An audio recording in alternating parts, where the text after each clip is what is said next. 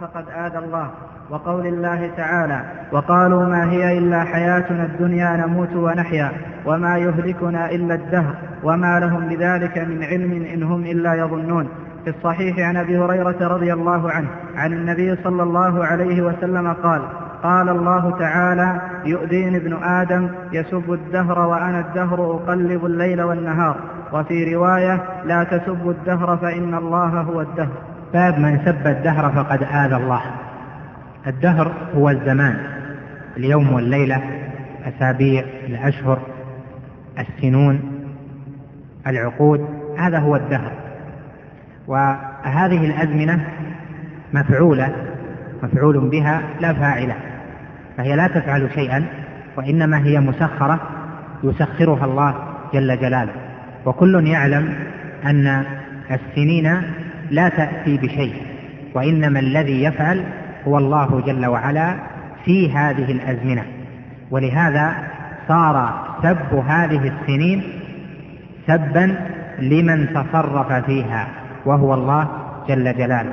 لهذا عقد هذا الباب بما يبين أن سب الدهر ينافي كمال التوحيد وأن سب الدهر يعود على الله جل وعلا بالإيذاء لأنه سب لمن تصرف في هذا الدهر. فمناسبة هذا الباب لكتاب التوحيد ظاهرة وهو أن سب الدهر من الألفاظ التي لا تجوز والتخلص منها واجب واستعمالها مناف بكمال التوحيد. وهذا يحصل من الجهلة كثيرا فإنهم إذا حصل لهم في زمان شيء لا يسرهم سبوا ذلك الزمان ولعنوا ذلك اليوم أو لعنوا تلك السنة أو لعنوا ذلك الشهر ونحو ذلك من الألفاظ الوبيلة أو شتموا الزمان وهذا لا شك لا يتوجه إلى الزمن لأن الزمن شيء لا يفعل وإنما يفعل فيه وهو أذية لله جل وعلا. باب من سب الدهر السب يكون بأشياء والسب في أصله التنقص أو الشتم فيكون بتنقص الدهر أو يكون بلعنه أو بشتمه أو بنسبة النقائص إليه أو بنسبة الشر إليه ونحو ذلك. وهذا كله من أنواع سبه. والله جل وعلا هو الذي يقلب الليل والنهار. قال فقد آذى الله. ولفظ آذى الله لأجل الحديث حديث أبي هريرة قال يؤذيني ابن آدم يسب الدهر وأنا الدهر أقلب الليل والنهار. ففيه رعاية للفظ الحديث.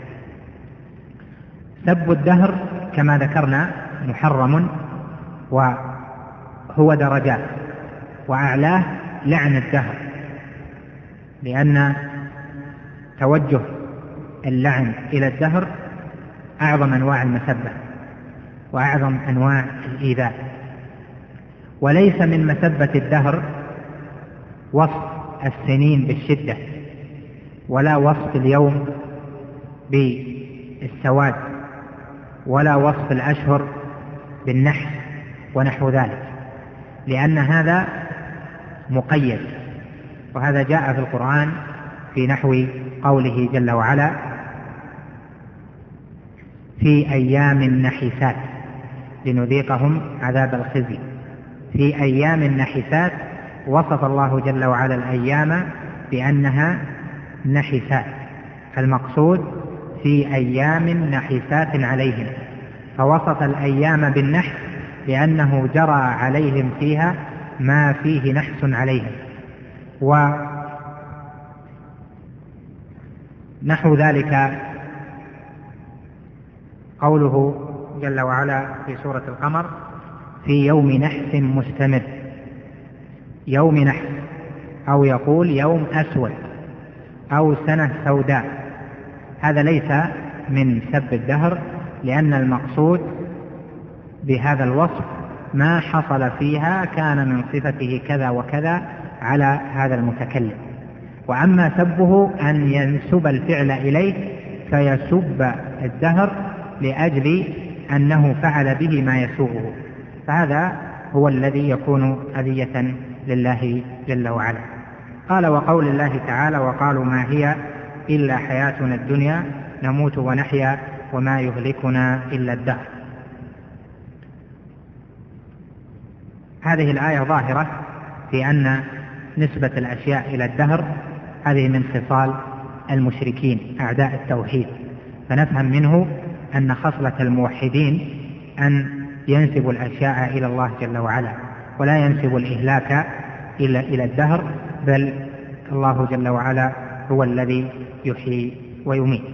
قال في الصحيح عن أبي هريرة عن النبي صلى الله عليه وسلم قال قال الله تعالى يؤذيني ابن آدم يسب الدهر وأنا الدهر. قوله هنا وأنا الدهر لا يعني أن الدهر من أسماء الله جل وعلا ولكنه رتبه على ما قبله. فقال يسب الدهر وأنا الدهر لأن حقيقة الأمر أن الدهر لا يملك شيئا ولا يفعل شيئا. فسب الدهر سب لله لأن الدهر يفعل الله جل وعلا فيه. الزمان ظرف للأفعال وليس مستقلا فلهذا لا يفعل ولا يحرم ولا يعطي ولا يكرم ولا يهلك وإنما الذي يفعل هذه الأشياء مالك الملك المتفرد بالملكوت وتدبير الأمر الذي يجير ولا يجار عليه. إذا فقوله وأنا الدهر هذا فيه نفي نسبة الأشياء إلى الدهر وأن هذه الأشياء تنسب إلى الله جل وعلا.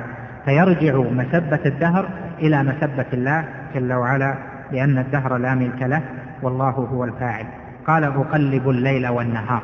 والليل والنهار هما الدهر فالله جل وعلا هو الذي يقلبهما فليس لهما من الأمر شيء. نعم.